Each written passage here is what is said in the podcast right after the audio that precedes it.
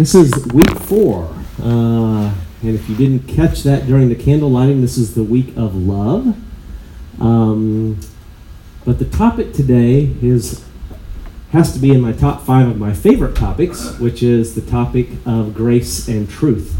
Um, I, I, Jen, I didn't even realize that's what I was signed up for until I started preparing and got pretty excited about it. So I really wish I was feeling better so you could see how I probably don't look very excited at this very moment, but I am so pumped you just can't imagine it. Um, so we will talk a little bit about love, grace, and truth today. Um, before we get started, instead of having a normal prayer, so we could love, and so I want to just open it up for a second. I want to have you guys keep it limited, um, but just kind of give a shout out of someone or something that you think could appreciate a little love over the next few days. So if you know somebody or a situation or something that could benefit from our love um, over the next few days, uh, you can just shout it out. Does that kind of make sense at all? Does that give you enough guidance? Garn family.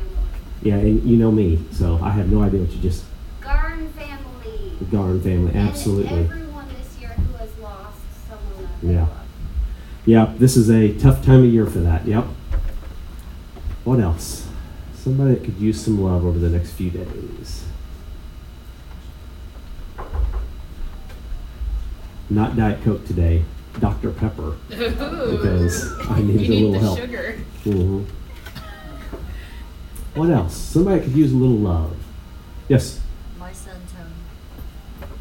She said my son Tony. My son Tony. His name's Anthony, but Tony. We call him Tony. All right. Who else? My kids. Her kids. Thank you. I'll just say everybody's. And that- I appreciate that. Yeah. I guess it all don't it? All right. What else? Share a little love. The guy that I used to work with, his name's Nick. Excellent.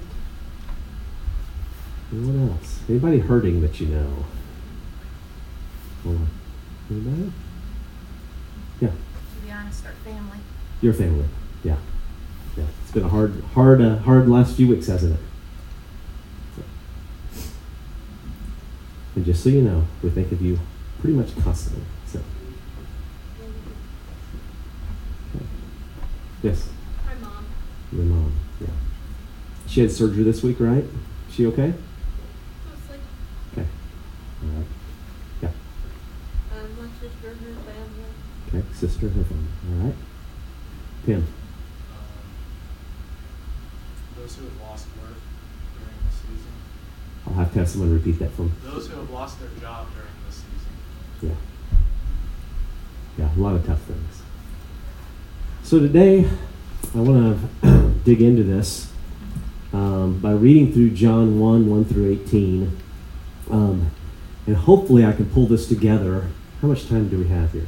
11:45. So I'm hoping to be able to pull this together. I'm not in the mood to talk very long, just because I don't feel that good. So I'll try to go relatively quickly.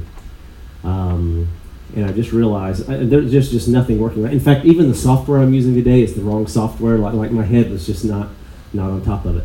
That's okay. But let me find my verse, John 1, 1 through 18. Now, what I would like you guys to do is when I get to a point, and I will stop when this happens, where the words grace and truth are together, I'd like you guys to say that for me, okay? Um, I wasn't able to highlight it, so we'll just have to, uh, I'll just kind of stop and let you guys do it. But I want you guys to really grasp these two words joined together, and then we'll talk a little bit more about it. So, in the beginning, there was the Word. The Word was with God, and the Word was God. He was with God in the beginning. All things were made by Him, and nothing was made without Him. In Him there was life, and that life was the light of all people. The light shines in the darkness, and the darkness has not overpowered it. There was a man named John who was sent by God. He came to tell people the truth about the light, so that through him all people could hear about the light and believe. John was not the light, but he came to tell people the truth about the light. The true light that gives light to all was coming to the world. The Word was in the world, and the world was made by him, but the world did not know him. He came to the world, that was his own, but his own people did not accept him. But to all who did accept him and believe in him, he gave the right to become children of God. They did not become his children in any human way, by any human parents or human desire. They were born of God.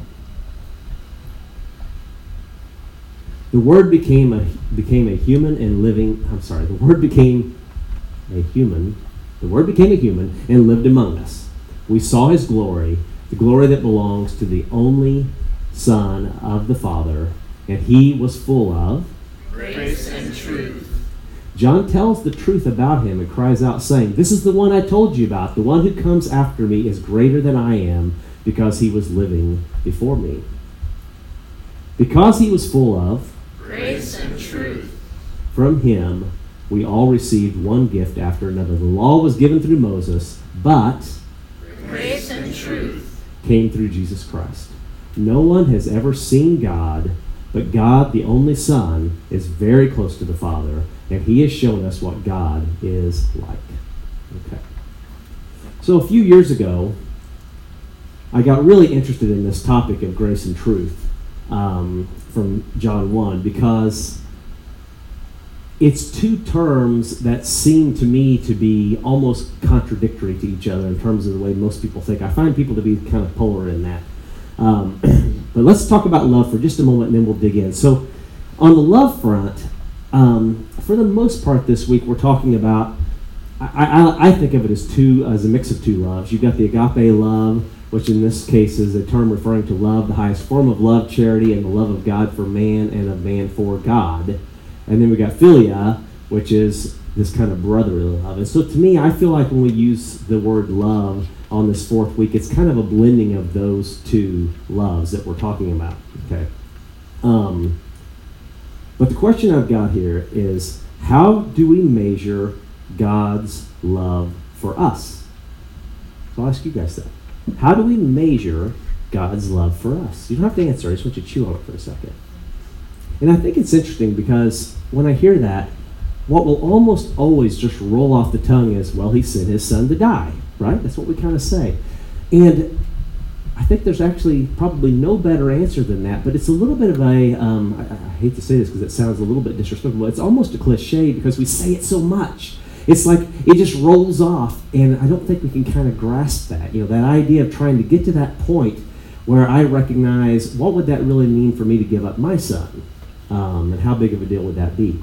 Second question I've got though is how do we measure our love for God and our love for others? And that becomes a little more tricky.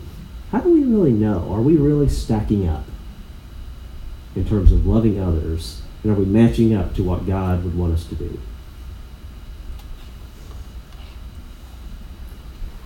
So, a question that helps me in this situation, and, actually, this question can work in a lot of different forms, is to ask yourself who do you lean on in tough times? So, let me just ask you that right now. Think about it. You've just gotten some kind of pretty bad news, or some scenario has happened, or you need help really, really bad. And um, I'm not going to have you answer that, I'm just going to have you think that through. But the question is who do you lean on in tough times? Let that for Here's the way I work. So for me, the go to is God. And I would like to think that it's like a really healthy go to, but it's more like a freak out go to. It's like when things get bad, it just happens. Like like I just go there, boom. It's like the very first thing that happens. It's like, oh my goodness, God, I didn't realize this was coming. What can you do? And it's surprising when things are difficult how fast I go to that. It's like I don't have to think about it. Just bam, it just happens.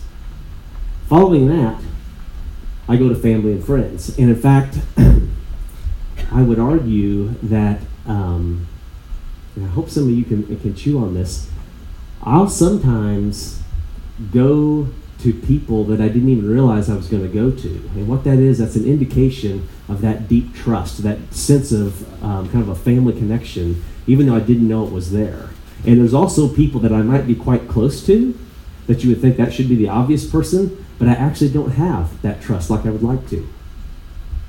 So I go to God, then I go to my family and friends. And then I want to start thinking about this a little bit backwards. When something goes wrong for someone else,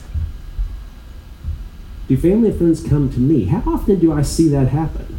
This is starting to measure the difference between how much do I understand God's love for me, and then do I understand how my love should be toward God and toward others? What's, what's this measuring stick? How do I know? It's like, I really like the idea that I can go to God. I really like the idea that there are certain family members and friends I can go to. But I don't ask myself very often, am I setting myself up? Am I living a life that makes me completely open and easy for them to come to? And am I selective? Am I available to have certain family and friends come to me and certain not?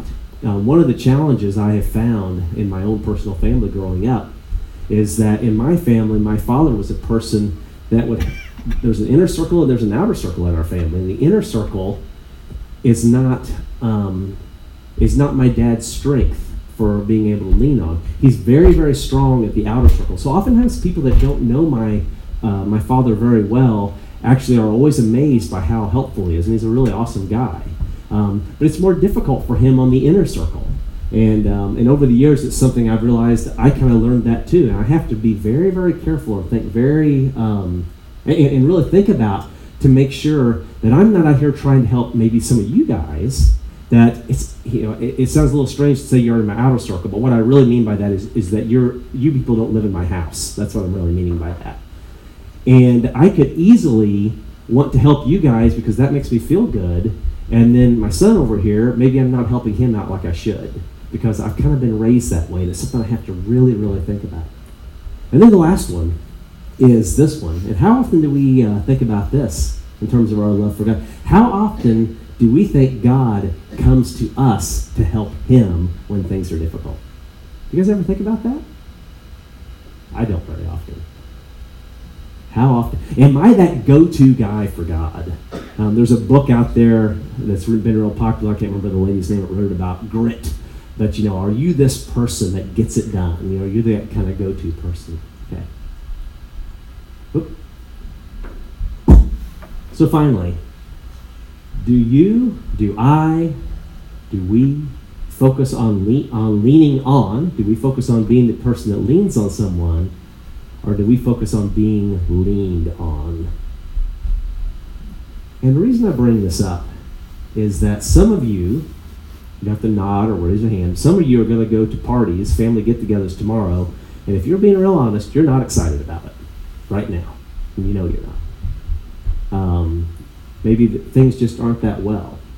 And what I have found for me, because I have some of those situations in my family, is that if I go to my family expecting that they're going to be this kind of go-to family for me that I can lean on, and I have this big list of things I want them to do, I can get disappointed really, really easy. But if I kind of say, that's awesome if that happens, but if it doesn't, that's okay. If I do this right here, I start playing this role that I know I can lean on God to do for me, and I start playing this role for my family and for God, all of a sudden it changes the whole perspective. You don't have all these expectations when you land at this family get together. You can walk in there and say, What can I do to help? How can I be there for you? I'm here to do nothing but make this day great. Jill's brother one time, it was just it was just a great icebreaker. There was some tension uh, in her family, and all of a sudden her brother just kind of spouts off in the middle of the Christmas festivities. Hey everybody, I'm just here to be jolly. And it just I mean, I don't know how you, you have to be there to really get the whole point of it, but it just it just cut right through it and it just made all the difference because he was being serious. He wasn't there to do anything but just be there for everybody else. And it was really nice. All right. All right. Jen, do you know Dr. Thomas Slater, by the way? I don't. Okay. So Dr. Thomas Slater, he's so we uh, we use a lectionary here, and so that's what uh, that that website list of documents and, and podcasts and all this information is there for me to use to to uh, set up my teaching each week. And Dr. Thomas Slater is one of the people that contributes to this. Now let me read this to you, and then I want to step back because I, I want to take a slightly different view of this than maybe uh, you might think of. He writes this. He says, The church needs more Christians who are not aloof, but loving. Christians who care for others simply because they need help. The church needs Christians who put their faith before their country and do not practice the idolatry of nationalism in any form. The church needs members who are more concerned with protecting the faith than protecting the tradition. The church needs more Christians who seek to become a blessing for others instead of always looking for a blessing. Now, you guys are sitting here reading this, and you are probably, what you should be thinking is, I'm going to teach something out of this. But I want to turn that upside down. I want you to think about Thomas Slater here. Okay? Did anybody in here catch something that either made you kind of want to go, yeah, or make you kind of go, I'm not sure I'm on the page with this guy? Anybody get that anywhere? No? Yeah? Surely you did. Was there anything in there that kind of made you want to be like, preach it, brother, or, ay, ay, ay, you're sounding a little bit something funny there with maybe the government, and I don't know what, I'm not sure I'm on your page. Okay, Jen's You nodding. know where I'm at. Huh? You know where I'm at. Come on. So as I read this, I'm going to tell you what happened. I tried to change gears. Instead of trying to read it to learn from it, I tried to say, what if I'm there for Dr. Thomas Slater? Because I sense a little tension here. It sounds like tension. It doesn't sound like just nice teaching. It sounds like when I hear him say, um, the church needs Christians who put their faith before their country and do not and do not practice idolatry and nationalism in any form. When I read that, he's got a gripe with something, right? Okay. And you know what? You might not have that same gripe. So if you try to entertain Dr. Thomas Slater because he's your brother, and you're going to go to Christmas dinner tomorrow, and you guys are going to attack this thing because you want him to believe the way you believe, and I don't know him, but maybe he wants you to believe the way he believes, and it's going to be boom, boom, boom, boom, boom. But instead, I kind of stepped back and I said, there's some pain there. I said, let me look up Thomas Slater. Let me see who this dude is. Okay? There's Thomas Slater. It's the first thing you guys notice when you see this guy. I wish it wasn't this way, but I know what I noticed. He's not, he doesn't look like Kwin, right? Got a different skin color. And all of a sudden, the wheels started turning and everything changed. I started wondering about this guy. I started thinking about the last year and him having to deal with things that I don't understand. But over the last year, I've tried to learn more. And uh, things like a Black Lives Matter movement. Instead of me, because when I first heard about that movement, one of the first things I said was, well, I, I think all lives matter. You know, it, it was like a very natural thing for me to say. But what I missed was that there were people in that movement that were, that were really saying, what helped me was to say, I think what they're saying that would work better for me is Black Lives Matter too. We feel like our lives aren't mattering. And it's as you start walking through this and you start trying to understand how could I be there for him? It's not about me winning. It's not about me debating whether or not I agree or disagree with what he's written here. I actually find it really interesting. I think he's a, a man of God. Um, I think he's really trying hard to do beautiful things for God. And if I can get off of my challenge of trying to get what I want out of the situation and focus on how can I be there for him and how can I walk along with him, it can make things a lot easier. And then I don't have to have this fight. I can be okay if we don't agree.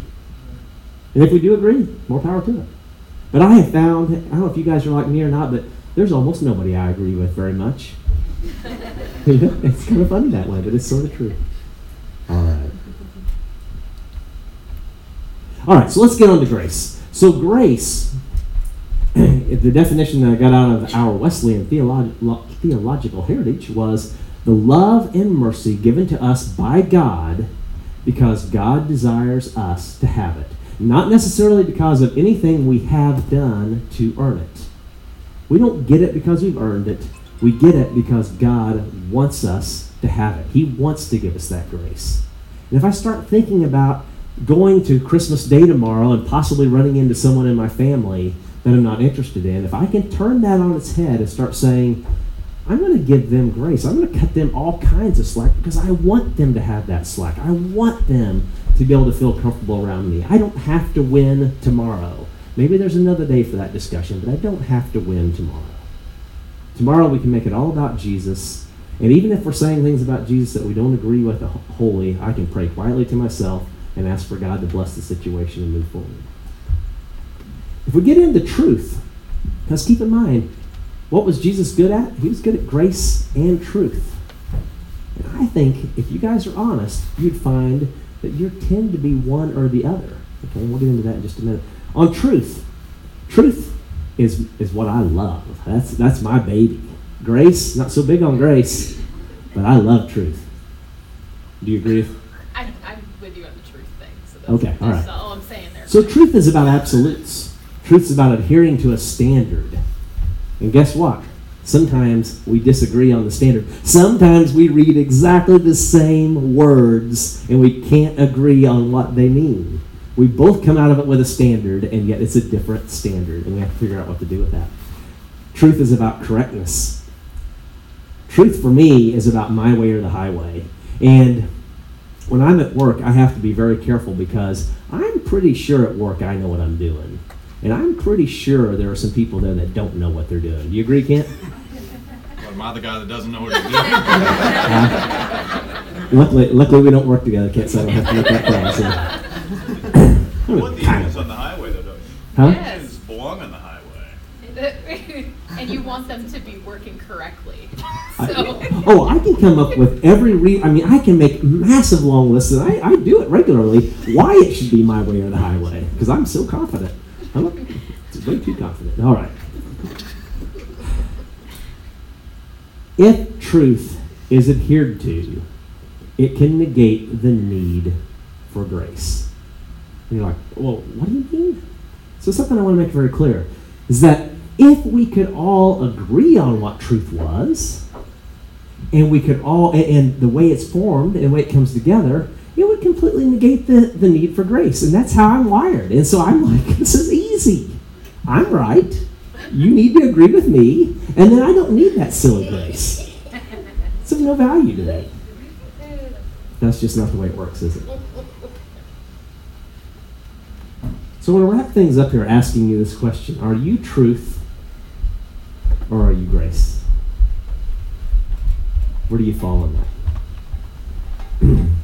I'm actually going to do a hand raise here. So, what I mean by this, are you a person that you find yourself wanting to be right all the time and not all that interested in tolerating people who aren't like you? Thank you, Jen. Or are you that person that it doesn't matter? You just are like, just come all. I can, I can put up with anything. And, I was gonna, I, if I had to pick for you two, that's exactly what I would have said. And, and you actually you see this out of people. So, how many of you guys are truth people? I'm a truth person. How many of you guys are grace people? Oh man, I love grace people. We need more grace people. Grace person. What's wrong? What happens if all you are is grace? What happens? Does it work? Is it an ideal situation? No. You see situations where um, people just kind of allow and allow and they let themselves be walked over in some situations. Um, maybe you're very graceful in in some situation like my father, so he'd be very graceful to someone in his outer circle. But that ends up causing a miss of a truth in the inner circle he really needs to be paying attention to. And don't get me wrong, my dad's completely awesome, so I don't mean this in disrespect to him. But it's a difficult thing for him. You guys know what I'm talking about? You can have this grace and you can miss the truth. Or you can be all truth and you don't give that person a chance to get any grace from you. It's this huge struggle that goes on all the time. And truth builds walls if you let it. Truth builds walls if you let it. Like Yeah. it's you're you're in your little place Oh, yeah. Uh, all by yourself. I mean, it, builds walls that I like sometimes. You know, I, I, unfortunately, you know, it's like, like I said, the my way or a highway. Uh, uh, I can be in a work situation where I'm not actually thinking through, like, what actually happened to this person? What's going on in their life? Why are they having uh, a struggle in this area? Why are we not seeing things eye to eye? I'm just like, this is how we should do it. Either belly up to the bar and let's go forward with this, or you go find a new job. That's just kind of how my head works. I mean, I, I'm just like sometimes I just get so focused on truth that I can't let it go and I can't do any grace. But I have coworkers who um, I've got one right now who just lets things go on and on and that's okay and that's okay and that's okay and it's actually hurting the situation because oftentimes when you're overly graceful it's not the person you're being graceful that you're hurting it's the other people around because some truth needs to be spoken that kind of make sense hope so i hope so all right with that said let's have some communion so i'm just going to leave that on the board i want you to really think that through while we have communion here I want to pray about it. I'm not going to break the bread since I'm not feeling very good. I'll let whoever gets up there first do that for me.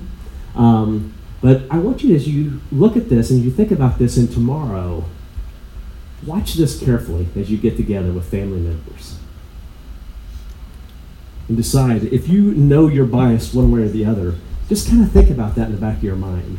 And when something comes up that you can feel you're getting ready to launch into your way of thinking and not being willing to see it the other way around, maybe tomorrow would be a good day to step back and try saying, maybe I could balance this out a little bit.